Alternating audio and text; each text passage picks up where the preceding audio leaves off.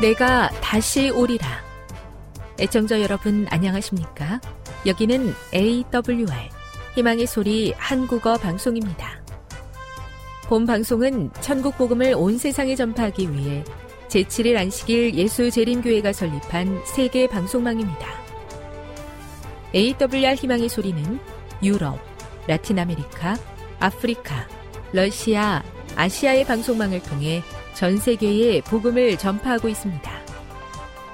AWR 아시아 희망의 소리 방송국은 한국어 방송을 매일 5시간씩 송출하고 있습니다. 희망의 소리 방송은 인터넷과 스마트폰을 통해서도 언제나 청취하실 수 있습니다. 들으실 수 있는 인터넷 주소는 awr.org입니다. 유튜브로는 awr 코리아로 검색하시면 됩니다. 이 시간 희망의 소리 한국어 방송과 함께 보람있고 유익한 시간 되시기 바랍니다. 내가 다시 오리라. 여기는 AWR 희망의 소리 한국어 방송입니다. 주파수 안내입니다. 괌에서 송출하는 우리 방송은 한국 표준시로 새벽 1시 30분에 11,955kHz로 새벽 2시 30분에 15,530kHz로 새벽 5시에 9,700kHz로 3회에 걸쳐 송출하고 있습니다. 스리랑카에서 송출하는 우리 방송은 한국 표준시로 새벽 4시에 9,765kHz로 우즈베키스탄에서는 밤 9시에 15,530kHz로 타지키스탄에서는 밤 9시에 15,515kHz로 각각 1시간씩 방송하고 있습니다. 애청자 여러분의 많은 청취 바랍니다.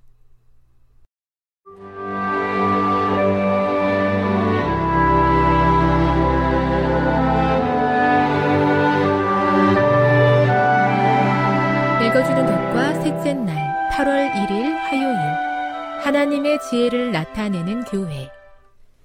바울은 에베소서 3장 7에서 13절에서 하나님과 그분의 행동에 대해 어떻게 묘사하고 있는가?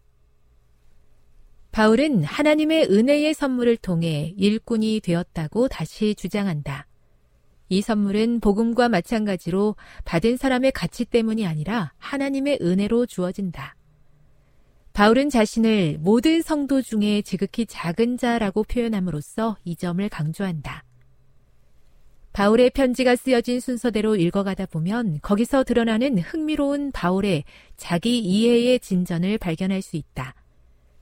초반에 바울은 자신을 하나님이 임명하신 사도라고 주장한다.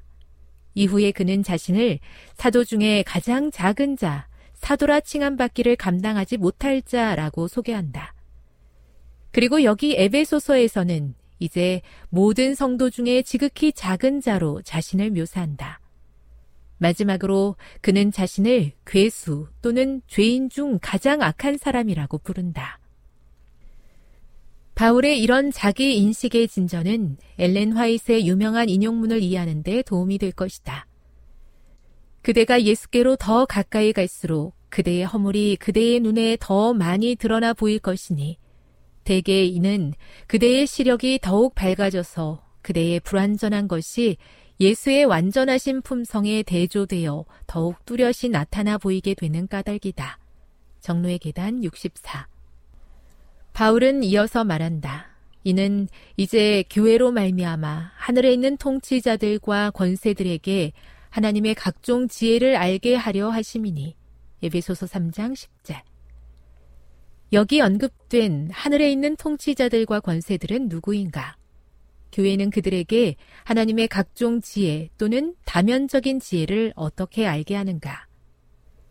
비록 에베소서 3장 10절은 이 권세들의 본질을 설명하지 않지만 에베소서 6장 11, 12절에 더 자세히 묘사되어 있는 악한 권세들을 의미하는 것으로 보인다. 그렇다면 한때 매우 분열되었던 인류에 유대인과 이방인을 연합하게 하는 교회의 구성은 하늘에 있는 통치자들과 권세들에게 만물을 그리스도 안에서 통일하여 하늘에 있는 것들과 땅에 있는 것들을 하나 되게 하시려는 하나님의 미래 계획에 대한 분명한 선언이 된다. 그들은 하나님의 계획이 진행 중이며 그들의 운명이 정해졌다는 것을 알게 된다. 통합된 교회 자체가 그들의 궁극적인 패배를 의미하는 것이기 때문이다. 교훈입니다. 유대인과 이방인을 연합하게 하는 교회의 구성은 만물을 그리스도 안에서 통합하여 하나 되게 하는 하나님의 계획의 승리를 보여주는 것이다. 묵상. 우리 교회가 에베소서 3장 10절에 기록된 바울의 교회에 대한 권면을 진심으로 받아들인다면 그대와 동료 교인들 사이의 관계는 어떻게 달라질까요? 적용. 교회 생활 속에서 그리스도께서 주신 분명한 방향을 따를 수 있도록 연합하고 이를 위해 기도해 보십시오. 영감의 교훈입니다. 그리스도와 연합함이 바울의 성공 비결. 그는 우리는 하나님의 동역자들이라고 선언하였다. 그는 자신의 지혜를 주장하지 아니하고 하나님의 능력만이 그로 하여금 하나님을 기쁘시게 하는 방법대로 진리를 전할 수 있게 해 주었다는 사실을 인정하였다. 바울은 모든 교사들 중에서 가장 위대하신 그리스도와 연합함으로 모든 계급의 필요에 응하고 어느 때나 어느 장소에서나 어떠한 환경 아래서도 적용할 수 있는 하나님의 지혜의 교훈을 전할 수 있었다. 사도행적 303. 이 땅에 지내면서 온 우주를 다스리시는 하나님의 계획을 생각 못하고 저의 작은 문제가 크게 보여 거기에 매이고 또 고민합니다. 제게 주신 하나님의 큰 뜻을 알게 하시고 주님의 뜻이 제가 서 있는 땅에서도 이루어지기를 기도합니다.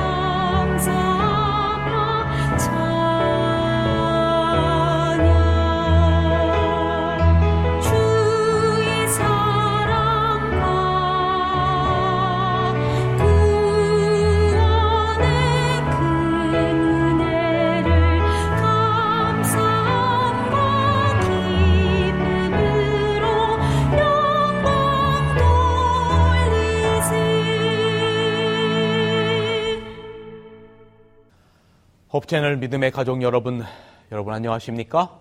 계속되는 요한계시록의 말씀, 오늘은 요한계시록 6장 일곱인 진노의 큰 날에 누가 능히 서리오라고 하는 제목으로 말씀을 드리겠습니다. 지난 시간의 말씀을 다시 한번 잠시 정리하고 오늘 계시록 6장의 말씀을 드립니다. 요한계시록의 중심에는 어린 양이신 예수 그리스도와 어린 양의 피로 사신 교회가 있습니다. 이것이 계시록의 중심이라 하겠습니다. 어린 양이신 예수 그리스도와 어린 양의 피로 사신 교회가 있습니다. 요한 계시록에서 묘사되는 이 땅에 존재하는 교회의 모습은 악한 사단의 세력과 전투하는 교회입니다. 대쟁투 가운데 있는 교회죠. 그래서 이 땅의 교회들은 사단과 세상으로부터 고난당하고 핍박을 당하는 것이 어쩌면 당연합니다. 왜냐하면 대쟁투의 한가운데 있기 때문에 그렇습니다. 교회가 사단과 세상으로부터 핍박을 당하지 않고 평안하다면 어쩌면 그것은 계시록에 등장하는 대쟁투의 역사 가운데 등장하는 교회의 모습이 아닐지도 모릅니다. 그래서 여러분 많은 하나님의 신실한 교회 사람들이 어, 때때로 그들이 신앙을 저버렸지만 그러나 환란과 핍박 가운데서도 비록 소수의 물이 남은 물이이지만 끝까지 신앙을 지키고 승리하는 성도들이 있는 것입니다. 그들을 요한계시록에서는 이기는 자라고 표현했고 이기는 자들에게는 새 하늘과 새 땅이 유업으로 주어지게 되는 것이죠. 바로 그 유업을 받은 성도들이 하늘에서 창조주 하나님과 구속주 예수님을 찬양하고 있는데 이것이 바로 미래의 교회의 모습, 즉 하늘에 존재하는 교회의 모습입니다. 이것이 요한계시록에 나타난 시공간을 초월하는 바로 교회의 모습인 것이지요. 지난 시간에 계시록 4장에서는 하나님의 보좌 주변에 이 땅에서 구속함을 받은 자들, 즉 예수님 부활하실 때 같이 부활해서 하늘에 오른 대표들, 즉 24장로들과 그리고 내 생물 천사들이 창조주 하나님을 찬양하는 장엄한 하늘 예배의 모습이 기록되어 있었고 그리고 바로 이어서 보았던 요한계시록 5장에서는 하나님 아버지께서 보좌 중앙에 앉으시고 그 오른손에는 일곱 인으로 봉함된 두루마리가 있었지요. 그 두루마리는 인류 구속의 문서인데 그것을 받을 사람이 없어서 계시 가운데 요한은 슬피 울었습니다. 그러나 십자가에서 승리하시고 부활 승천하신 어린 양이신 그리스도께서 일곱 인으로 봉인된 두루마리를 받으시고 하나님 보좌 우편에 등극하십니다. 그런데 그 어린 양의 모습은 계시록 5장 6절에 의하면 일찍 죽임을 당, 당한 것 같은 모습으로 계신 겁니다. 이것의 의미가 무엇인지 지난 시간에 살폈습니다. 일찍 죽임을 당한 것 같다라고 하는 그 말의 의미 가운데는 바로 어린 양이신 예수 그리스도의 몸의 고난의 흔적이 있는 것입니다. 그것은 바로 십자가의 흔적이요. 희생과 사랑의 상처인 것입니다. 그것은 영원히 쇠하거나 사라지지 않는 아름답고 가장 영광스러운 흔적이요. 인류 구원을 위한 표인 것입니다. 인류를 위한 십자가의 흔적, 그 흔적을 지우지 아니하시고 예수 그리스도께서 하나님 우편에 앉으셨습니다. 그 말은 내가 너희를 잊지 않겠다라고 하는 의미를 가지고 있는 것입니다. 여기 다시 한번 지난 시간에 읽어드렸던 영감의 글의 말씀을 읽어드립니다. 그리스도는 성화되고 거룩한 인성을 입으신 채 하늘로 올라가셨다. 그리스도는 하늘의 도성 안으로 모든 인간을 구원하실 분으로 또 아버지 앞에 내가 그들을 나의 손바닥에 새겼다라고 탄원하시는 자로서 인성을 취하신 채 하늘의 궁정에 들어가셨고 영원토록 인성을 품으실 것이다. 그분의 손바닥엔 그가 받으신 상처의 흔적이 남아 있다. 이것이 일찍 고난을 당한 바로 어린 양의 모습으로 하나님 보좌 우편에 등극하신 것입니다. 이렇게 하늘 보좌에 등극하시고 이 땅에서 고난받는 교회, 즉 당신의 백성들을 잊지 않으시고 약속하신 보혜사 성령을 보내셨어요. 계시록 5장 6절에 보면 이 후반부에 일곱 불과 일곱 눈이 있으니 이 눈은 온 땅에 보내심을 입은 하나님의 일곱 영이라. 바로 이 땅에 보내심을 입은 성령의 모습을 기록하고 있는 것입니다. 이것이 바로 이 땅에서는 사도행전 2장의 오순절 성령 강림이었다는 말씀을 드렸습니다. 여기 영감의 글의 말씀을 다시 한번 읽어드립니다. 그리스도의 승천은 그의 제자들의 약속된 축복을 받게 되리라는 신호였다. 하늘 문으로 들어가신 그리스도께서는 천사들의 경배를 받으시며 보좌에 오르셨다. 이 예식이 끝나자마자 성령이 제자들에게 풍성히 내려졌다. 오순절 성령 강림은 구주의 취임식이 끝났다는 하늘의 통고였다. 이렇게 우리는 지난 시간 요한계시록 5장의 말씀을 살폈습니다. 오늘 요한계시록 6장에서는 예수 그리스도께서는 일곱 인으로 봉함된 두루마리 책을 취하셔서 이제 하나님 보좌 우편에 5장에 등극하셨기 때문에 이제 6장에서는 그 봉인된 그 인들을 하나하나 떼기 시작하는 이야기가 기록되어 있습니다. 요한계시록 6장 1절 내가 봄에 어린 양이 일곱인 중에 하나를 떼시는 그때에 내가 들으니 요한은 일곱 인으로 봉함된 그 하나하나의, 하나하나의 인들이 떼어질 때마다 바로 이상 가운데 그 눈앞에 전개되는 놀라운 장면들을 보았고 그것을 기록했습니다. 그렇다면 구체적으로 일곱 인을 뗀다라고 하는 말의 의미가 무엇일까? 바로 여기 존 폴린의 글에 의하여 그 일곱 인이 뗀다라고 하는 말의 의미가 무엇인지 결론부터 말씀을 드립니다. 일곱 인을 떼는 장면은 그리스도께서 왕 대제사장으로 등극과 함께 시작되기 때문에 정확하게 말하자면 일곱인의 시점은 그분이 승천하신 주후 31년부터 그분이 재림하실 때까지의 전 기독교 시대를 망라하는 기간이다라고 기록하고 있습니다. 다시 말하면 일곱인의 기간은 여러분 저희가 요한계시록 2장과 3장을 통해서 에베소 교에서부터 라우디가 교회까지 그 어떤 역사적인 그 시대를 저희가 함께 살펴보았죠.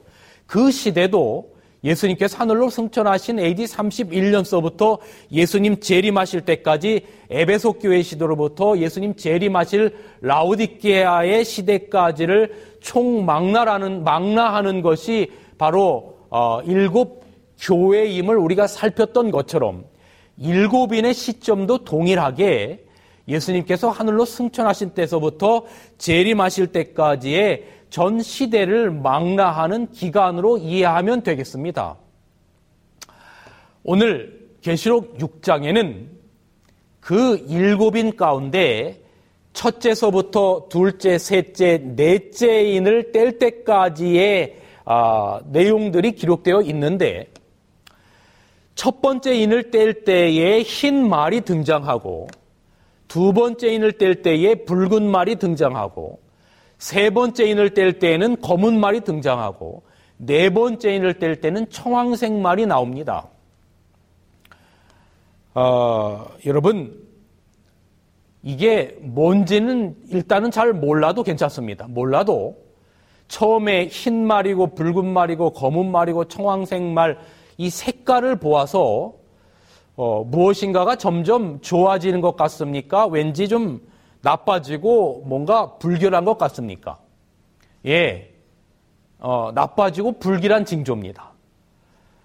어, 왜냐하면 흰색은 순결과 승리를 나타내는 흰색이고, 그리고 붉은 그 다음에 등장하는 붉은 말의 붉은색은 유혈 피를 상징하는 것이고, 그 다음에 검은색은 예, 죽음과 재앙을 상징하는 색이고 그 다음에 등장하는 이 청황색 말의 청황색은 완전한 부패를 나타내는 그런 의미를 가지고 있기 때문에 뭔가 상황이 어, 점점점 나빠지고 있는 것 같습니다.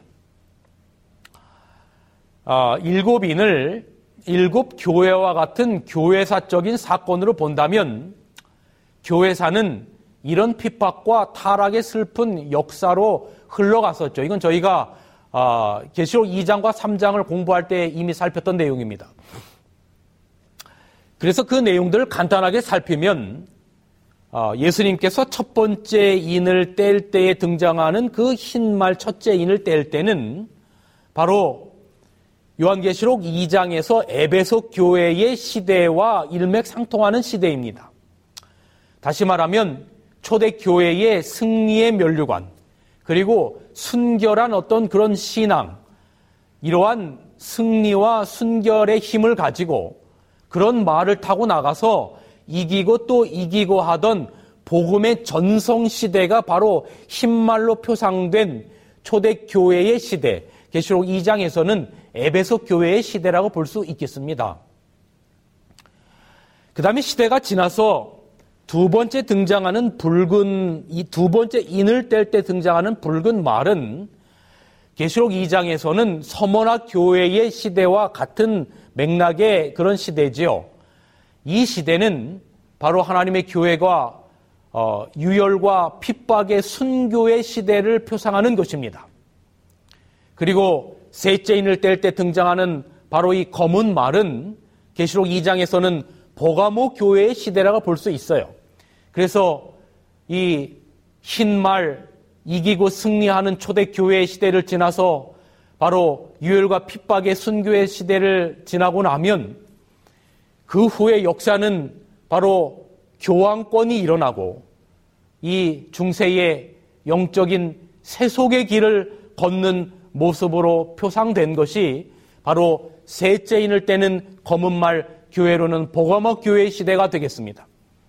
그 다음에 네 번째 인을 떼는 바로 이 청황색 말은 어, 교회로 말하면 두아디라와 사대 교회의 시대를 총망라한다고 볼 수 있는데 교회가 바로 세속적인 권력을 잡은 후에 이 중세 이 로마의 그러한 교황권의 세속적인 권력을 잡은 후에는 영적으로 완전히 죽어가기 시작해서 그래서 이 청황색으로 변하는 것처럼 마치 시체처럼 중세의 암흑시대에 하나님의 말씀은 온전히 묻혀버린 바 되었고 영적인 것들은 완전히 썩었고 오로지 이교의 교리와 이러한 것들이 중세의 모든 사람들을 다 그렇게 기만하는 그래서 썩어서 부패하기 시작했던 바로 그 시대가 넷째 인을 떼는 청황색 말의 시대고 교회를 보면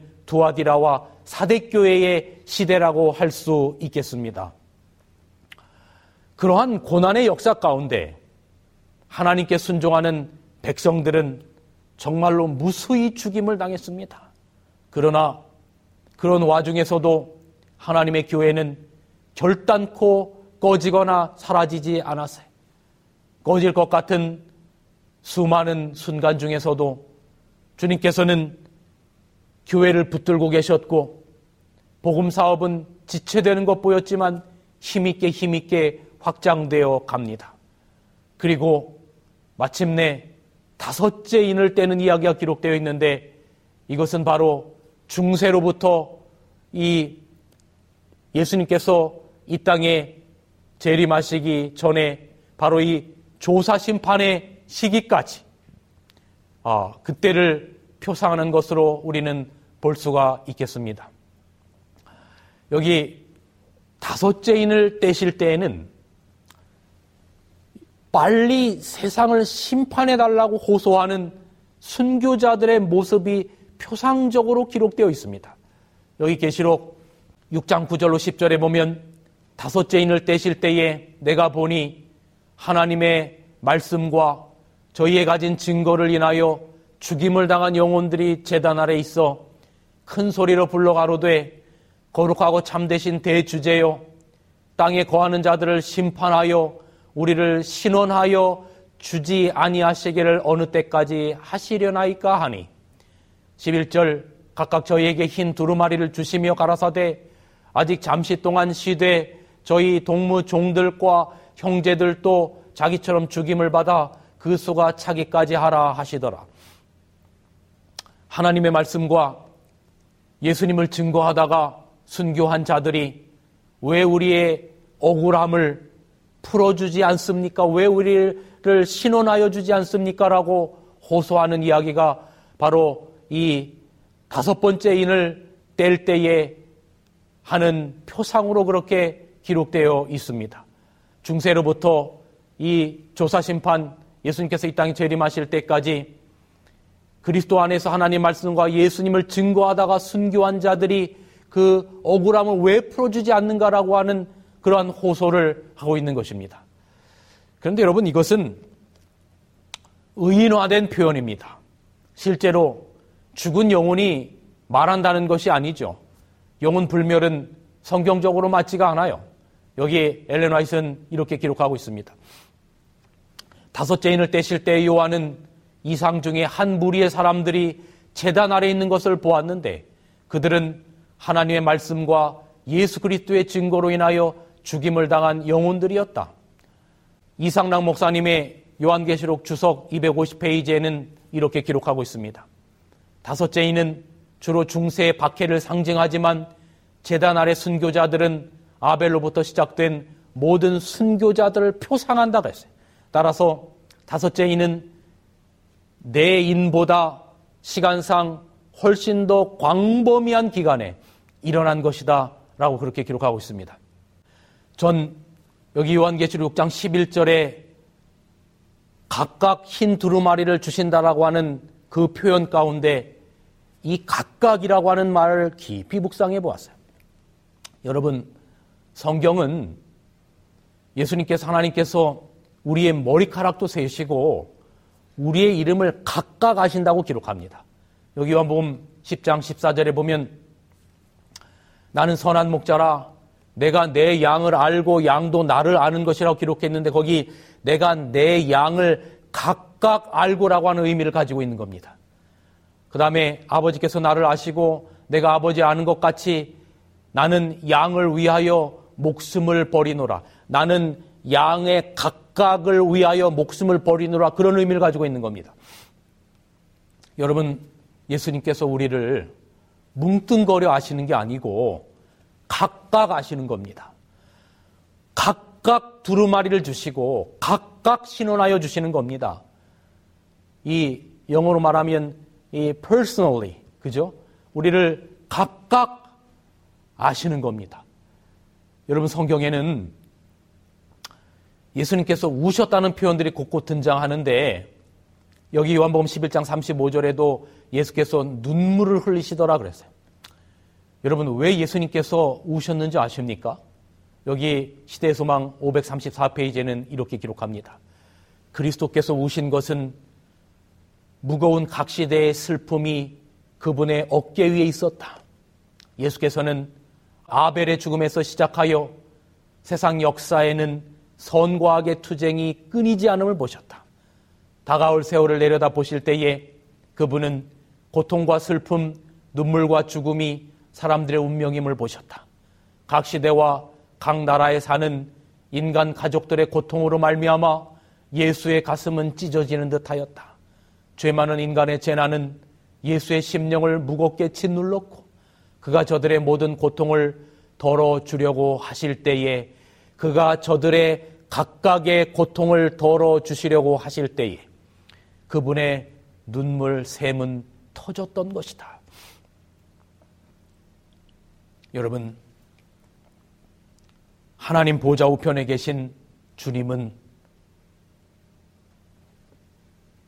십자가의 못자국을 가지고 계신 주님은 여러분 각자의 고뇌와 기도 소리를 들으심을 기억하십시오. 말씀을 제가 요즘 요한계시록의 말씀을 증거하면서 꽤 많은 분들이 저에게 개인적으로 말씀을 잘 듣고 있다라고 하는 그러한 메시지를 보내오시는데 그분 중에 한 분이 저기 동해에 살고 계시는 우리 저에게는 개인적으로 또 스승님도 되시고 뭐 제가 조남을 굳이 말씀은 안 드리겠습니다만 지금은 그런데 몸이 많이 편찮으셔서 집에서 예배를 드리실 수밖에 없는 상황 가운데 있다고 하면서 말씀을 통하여 큰 위로를 받는다고 말씀하시는 우리 은사님 또 우리 장로님 하나님께서 하나님 보좌 우편에 계신 예수님께서 우리 은사님, 장로님의 고뇌와 기도 소리를 들으심을 기억하십시오. 여러분의 한 분의 눈물과 기도 소리가 마치 온 우주의 소리인 양 귀 기울여 들으심을 기억하십시오. 여기에 우리가 기도해야 할 이유가 있는 겁니다. 여러분의 아픔이 그분의 아픔이고 여러분의 기쁨이 그분의 기쁨이 되는 겁니다. 마치 여러분의 자식들의 희노애락을 부모가 같이 느끼듯 우리의 주님은 여러분을 각각 기억하신다는 것을 여러분 기억하십시오. 여기 이 말씀 다시 보십시오. 계시록 6장 11절 각각 저희에게 흰 두루마리를 주시며 각각 흰 두루마리를 주시며 그러므로 순교자들의 신원에 대하여 주님이 강조하시는 것은 바로 각각과 흰 두루마리입니다. 흰 두루마리예요. 여기 흰 두루마기가 무엇을 나타냅니까? 교회증언 4권 88페이지 흰 옷은 품성의 순결 곧 죄인들에게 나누어 주신 그리스도의 의를 상징한다 그랬어요. 바로 예수 그리스도의 속죄의 용서가 순교자들의 호소에 대한 답이 되는 것입니다. 그러므로 계시록 6장 11절은 재림전 심판에서 바로 조사 심판에서 우리의 구원은 오직 우리 각자에게 주시는 그리스도의 속죄의 피만이 우리를 구원할 수 있음을 상징하는 겁니다. 그러므로 오직 우리의 눈을 그리스도의 십자가의 속죄를 향하고 그분이 주시는 의의 두루마리를 두루마기를 받아 감당하시기를 간절히 바랍니다. 이렇게 그리스도의 십자가의 속죄를 자신의 것으로 받아들인 자들을 데리러 주님께서 드디어 재림하십니다. 여기 여섯째 인을 떼실 때 바로 재림의 장면을 묘사하는 겁니다. 여섯째 인을 떼실 때 지상 역사는 마지막 재림의 징조들이 가득 차게 될 것입니다. 계시록 6장 12절 내가 보니 여섯째 인을 떼실 때에 큰 지진이 나며 해가 총담같이 검어지고 온 달이 피같이 되며 하늘의 별들이 무화과 나무가 대풍에 흔들려 선 과실이 떨어지는 것 같이 땅에 떨어지며 하늘은 종이축이 말리는 것 같이 떠나가고 각 산과 섬이 제자리에서 옮기움에 바로 여섯째 인을 뗄 때에 예수님의 재림의 징조들입니다. 요엘서나 구약의 요엘서나 학계서도 같은 내용을 기록하고 있죠. 요엘서 2장 31절 31절 여호와의 크고 두려운 날이 이르기 전에 해가 어두워지고 달이 핏빛같이 변하러니와 학계서 2장 6절 만군의 여호와가 이같이 말하노라 조금 있으면 내가 하늘과 땅과 바다와 육지를 진동시킬 것이라고 기록합니다. 여러분 이러한 예언들의 성취들이 성경 해석학자 역사주의자들은 이미 일어났다라고 보지요. 뭐 예를 들면 1755년 11월 1일에 리스본 대지진이나 1780년 5월 19일 암흑일, 암흑일이나 북미주에 있었던 그 다음에 1833년 11월 13일에 하늘에 별들이 수없이 떨어졌던 낙성 같은 것들이 바로 시대적으로 어, 지금 여섯째 인을 뗄 때에 있겠다라고 했던 예언의 성취로 우리는 그렇게 이해하고 역사주의 해석자들은 그렇게 해석을 합니다. 이런 일들이 주로 유럽과 북미에서 발생했죠. 그러나 저는 뭐 이러한 해석이 틀렸다라고 말씀을 드리는 것이 아니라 하늘과 땅과 바다가 진동시켜지는 일들이 그저 과거의 어느 한 시점의 일이 아니라 지금 우리의 주변에서 너무나 쉽게 그 성취를 보고 있다는 것입니다. 여러분 지금 세상에서 일어나는 일들을 보십시오.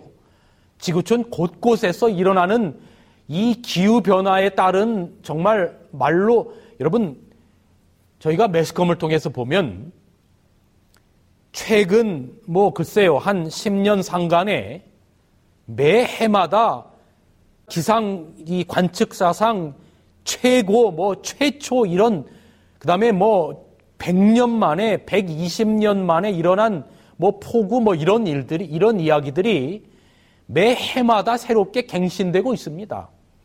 여러분 올해 우리나라에 내렸던 이 정말 집중호우 120년 만에 있는 일이라고 하지요. 그 다음에 비가 오지 않는 사막이 그냥 물바다가 돼버리는 일이 있고 어제는 폭염이었는데 오늘은 눈이 오고 여러분 이런 기후 변화들 그 다음에 동식물 사람이나 동물들에게 있는 이 특별히 인수 공통 전염병들 지금 우리는 코로나 시대에 몇 년 동안 얼마나 고생하면서 살아가고 있습니까? 사람뿐입니까? 짐승들 얼마나 많은 뭐 수많은 말로 형용할 수 없는 전염병들이 있습니까? 지진은 어떻습니까? 기근은 어떻습니까? 비가 오지 않아서 한쪽에서는 지구 한쪽에서는 물 날리고 한쪽에서는 그 엄청난 후보댐을 가두고 있었던 물들이 다 말라버리는 유럽의 그런 기근들, 미국의 기근들 보십니까? 공기의 오염, 여러분, 도대체 하나님을 알지 못하고 예언을 알지 못하는 백성들도 이 지구가 그렇게 오래 가지 않을 것이라고 하는 일에 대하여 이견을 갖지 않습니다. 무엇을 보십니까? 하나님께서 세상 역사의 마지막에 이 지구가 어떻게 진동되는지에 대한 예언의 성취들을 여러분 어떻게 보십니까? 지구촌 곳곳이 진동되는 일들은 예수님께서 이 땅에 정말로 가까웠다라고 하는 그 사인들을 우리들에게 그렇게 보이고 계시는 겁니다. 여러분 우리가 이런 일을 볼 때 무서워해야 합니까? 예, 물론 우리가 지구를 지키기 위해서 우리 가까이서부터 환경을 지키기 위해서 우리 그리스도인들로부터 최선을 다해야겠지요. 그러나 여러분 우리의 눈은 그 너머를 보아야 합니다. 이런 일 다음에 일어날 사건에 우리의 눈이 가야 합니다. 바로 요한계시록 6장 12절에서 14절에 재림의 징조 후 바로 예수님의 우리가 바라보아야 할 재림의 사건을 기록합니다. 계시록 6장 15절 16절 땅의 임금들과 왕족들과 장군들과 부자들과 강한 자들과 각 종과 자주자가 굴과 산 바위의 틈에 숨어 산과 바위에게 이르되 우리 위에 떨어져 보좌에 앉으신 이의 낮에서와 어린 양의 진노에서 우리를 가리우라. 여러분, 우리의 마음과 눈이 지구촌의 흔들림보다 더 어디에 가 있어야 하는 겁니까? 예, 바로 주님의 재림의 사건에 가 있어야 하는 겁니다. 근데 마음과 눈이 주님의 재림에 안 가 있었던 오늘 요한계시록 6장에 여섯 계층의 사람들을 소개하고 있어요. 누굽니까? 왕족들, 장군들, 부자들, 강한 자들, 각 종과 자주자라고 기록하고 있어요. 여기 지금 기록되어 있는 모든 여섯 개 계층에 바로 산과 바위와 내 위에 떨어져서 저 재림을 가리우라라고 말하는 그 사람들의 공통점이 뭔지 아십니까? 예, 우선 예수님 재림 때 예수님의 재림을 달가워하지 않는 악인들이죠. 그러니 이들은 제가 말씀드린 그 전에 각각의 포함이 안 된 사람들입니다. 즉 주님이 계시록 6장 11절에 각각 주신 흰옷, 즉 의의 두루마리를 받지 못한 자들을 그렇게 여섯 계층의 사람들로 표상한 것입니다. 즉 예수님의 보혈의 은혜를 거절한 자들입니다. 그러니 그들이 이렇게 말하는 겁니다. 산과 바위야 어린 양의 낮에서 우리를 가리우라라고 말하는 겁니다. 그러나 반대로 주님의 재림을 기다린 자들, 즉 지구촌의 흔들림보다 주님을 사랑하고 기다린 자들은 뭐라고 하면서 주님의 재림을 맞을까요? 이사야 25장 9절 이는 우리의 하나님이시라 우리가 그를 기다렸으니 그가 우리를 구원하시리로다. 이는 여호와시라 우리가 그를 기다렸으니 우리는 그의 구원을 기뻐하며 즐거워하리라 할 것이요. 아멘. 여러분 이것이 우리의 예수님 오실 때 고백이 되기를 간절히 바랍니다. 여러분 구원받을 자들은 왜 주님을 기다렸습니까? 네. 주님을 진정으로 사랑한 자들이기 때문에 주님을 기다렸어요. 아까 여섯 계층의 마지막에 각 종과 자주자라는 표현이 있는데 이 자주자라고 하는 말이 뭘까 제가 영어 성경을 살펴보니까 NIV에는 both slave and free 돼 있어요. 그리고 킹 제임스 버전에는 every uh, every free man이라고 되어 있어요. 다시 말하면 이 자유자라는 말인데 이 말이 계시록 해석을 보니까 뭐라고 표현되어 있냐면 이상남 목사님 이렇게 표현했어요. 이 땅에서 자유를 남용하며 사는 자다 그랬어요. 거기 both slave and free, every free man 자유를 이 땅에서 남용하며 사는 자라고 되어 있는데 다시 말하면 자기의 자유의지를 이용해서 예수님의 속죄의 보혈을 받지 않고 성령을 거절한 자들을 나타내는 것입니다. 주님을 사랑하지 않아서 주님의 속죄의 보혈을 거절하고 성령을 거절하며 산 자들이죠. 사랑 여러분이요. 우리는 그 여섯 계층에 포함된 사람들이 되지 않기를 간절히 바랍니다. 그리고 이것이 우리의 간증이 되기를 기도합니다. 이사야 25장 9절 다시 한번 읽습니다. 이는 우리의 하나님이시라 우리가 그를 기다렸으니 그가 우리를 구원하시리로다. 이는 여호와시라 우리가 그를 기다렸으니 우리는 그의 구원을 기뻐하며 즐거워하리라 할 것이요. 이 모든 내용을 정리하며 마지막 절 17절은 이렇게 묻습니다. 계시록 6장 17절 그들의 진노의 큰 날이 이르렀으니 누가 능히 서리요 하더라. 이 진노의 날에 누가 능히 서리요? 살아남을 수 있을까? 감이 어찌 이 환란 가운데 설 수 있을까? 앞으로 일어날 일들을 생각하고 무서워하며 기절하지는 않을까? 이러한 고민 가운데 있을 때 바로 성경은 이제 다음번에 살펴볼 계시록 7장으로 넘어갑니다. 7장에는 구속받은 사람들의 이야기가 기록되어 있어요. 그 진노의 날에 설 사람들의 이야기가 기록되어 있어요. 재림의 날에 설 수 있는 사람들의 이야기가 기록되어 있어요. 재림의 날에 어서 오시옵소서 우리가 주님을 기다렸으니 우리를 구원해 달라고 하는 사람들의 이야기가 기록되어 있어요. 바로 14만 4천과 능히 셀 수 없는 흰옷을 입은 큰 무리들. 여러분, 주고 싶은 메시지가 무엇입니까? 환란이나 핍박입니까? 아닙니다. 결코 아닙니다. 하나님의 백성들의 승리이며 우리에게 우리를 승리케 할 하나님과 어린 양이 계시다는 것을 보여주는 것입니다.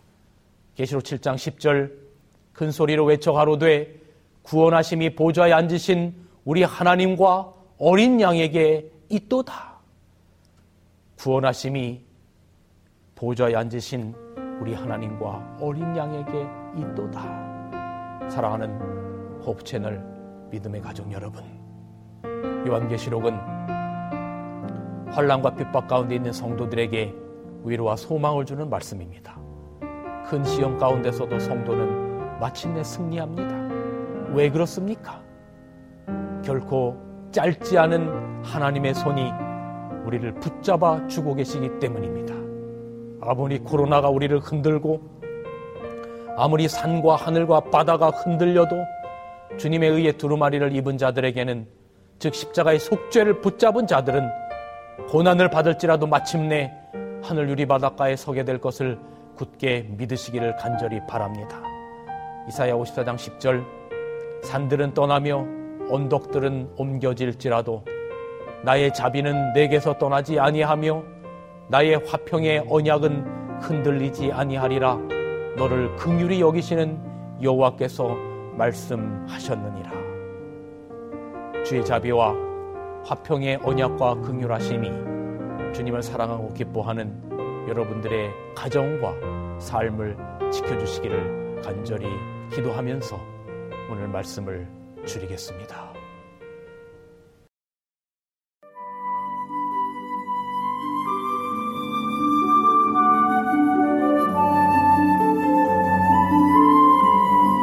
시청자 여러분 안녕하십니까 생명의 양식 시간입니다 마태복음 18장 21절의 말씀을 읽겠습니다 그때에 베드로가 나와 가로되 주여 형제가 내게 죄를 범하면 몇 번이나 용서하여 주리이까 일곱 번까지 하오리이까 예수께서 가라사대 너에게 이르노니 일곱 번뿐 아니라 일흔 번씩 일곱 번이라도 할지니라.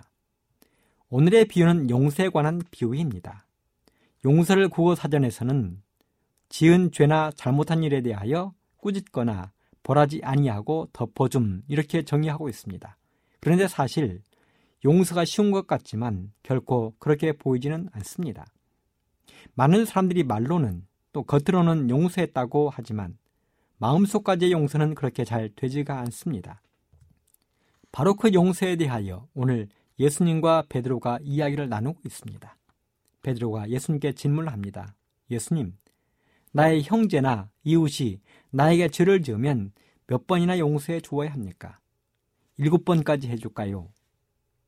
사실 베드로의 이 말은 굉장히 뻐기면서 한 말입니다. 용서를 일곱 번까지 한다는 것은 그 당시의 사회적인 관념상 엄청난 일이었습니다. 예수님 당시 유대인 사회에서 가장 힘 있는 사람들은 바리새인들이었습니다. 당시 바리새인은 약 6천여 명 정도가 있었다고 하는데요. 비록 숫자는 얼마 되지 않았지만 그 바리새인들의 힘은 막강했습니다. 정치적으로나 경제적으로 그들은 모든 것을 쥐고 있었습니다. 심지어 종교적인 부분까지 그들은 막대한 영향력을 가지고 있었습니다.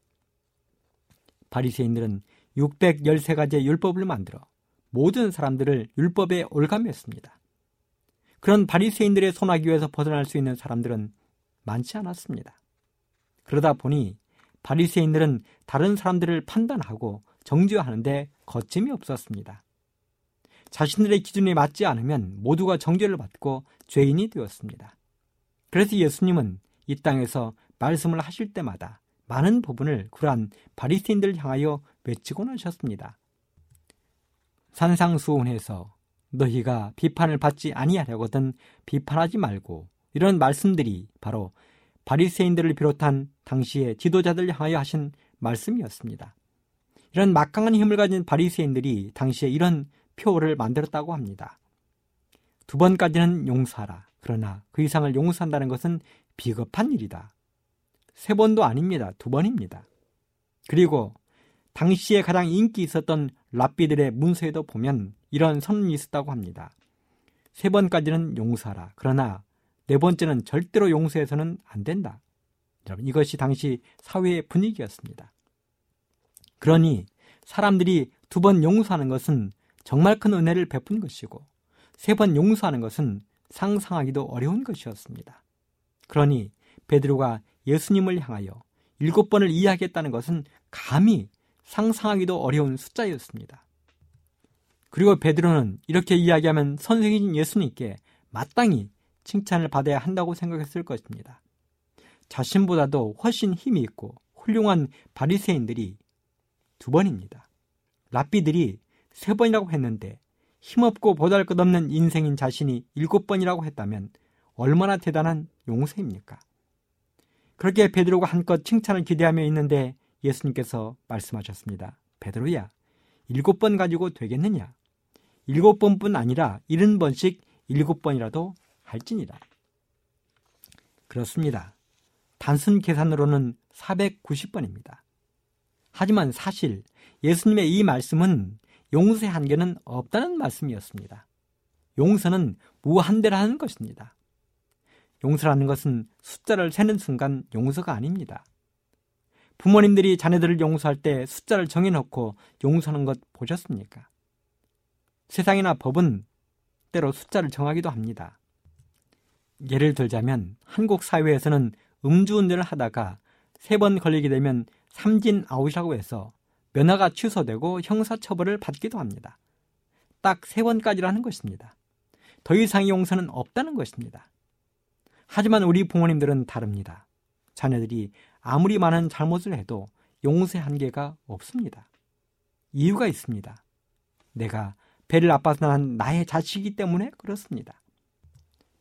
그래서 부모의 자식에 대한 용서는 무한대가 됩니다. 마찬가지로 세상을 창조하시고 사람을 만드신 하나님의 용서도 무한대라는 사실입니다. 그러니 그 예수님으로부터 용서를 받은 우리도 마땅히 다른 사람들에게 무한대 용서를 하는 것은 나의 뜻이 아니라 예수님의 뜻이 되는 것입니다. 아직도 마음에 용서가 되지 않는 사람들이 내 주변에 있습니까? 용서하되 무한대로 하시기를 간절히 바랍니다. 그러면서 예수님께서 한 가지 비유를 말씀하셨습니다. 마태복음 18장 23절로 35절에 나오는데요.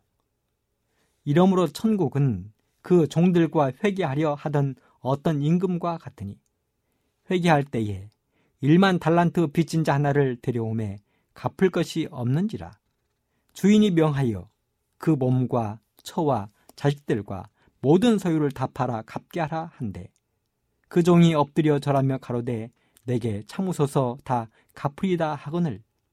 그 종의 주인이 불쌍히 여겨 놓아 보내며 그 빚을 탕감하여 주었더니 그 종이 나가서 자기에게 백 데나리온 빚진 동관 하나를 만나 붙들어 목을 잡고 가로되 빚을 갚으라 하매 그 동관이 엎드려 간과에 가로되 나를 참아 주소서 갚으리다 하되 허락하지 아니하고 이에 가서 저가 빚을 갚도록 오게 가두거늘 그 동관들이 그것을 보고 심히 민망하여 주인에게 가서 그 일을 다 고하니 이에 주인이 저를 불러다가 말하되 악한 종아 네가 빌기에 내가 너의 빚을 전부 탕감하여 주었거늘.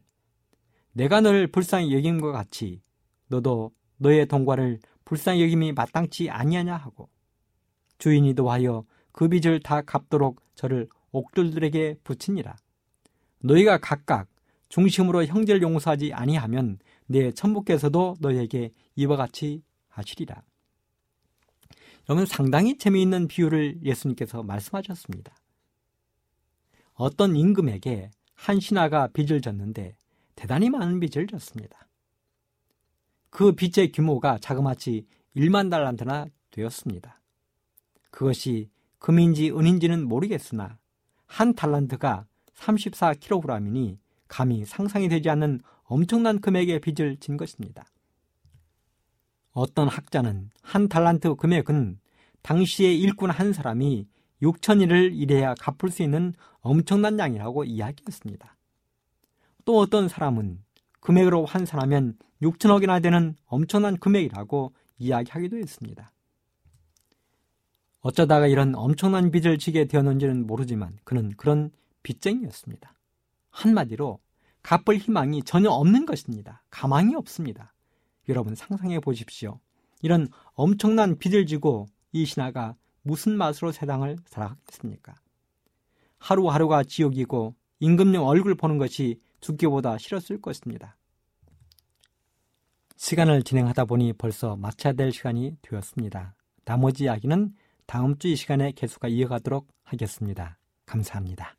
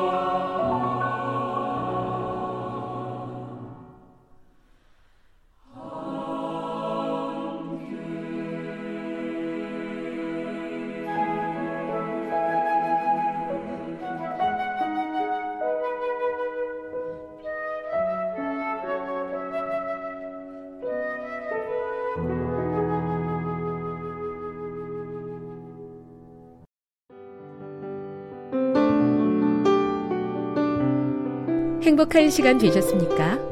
지금까지 여러분께서는 AWR 희망의 소리 한국어 방송을 청취하셨습니다.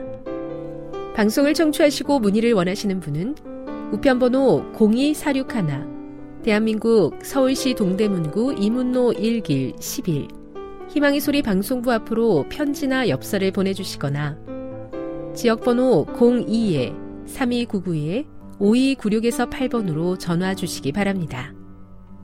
지금까지 함께 해주신 애청자 여러분들께 감사드립니다. 애청자 여러분, 다음 이 시간까지 하나님 안에서 늘 평안하십시오. 감사합니다. 내가 다시 오리라.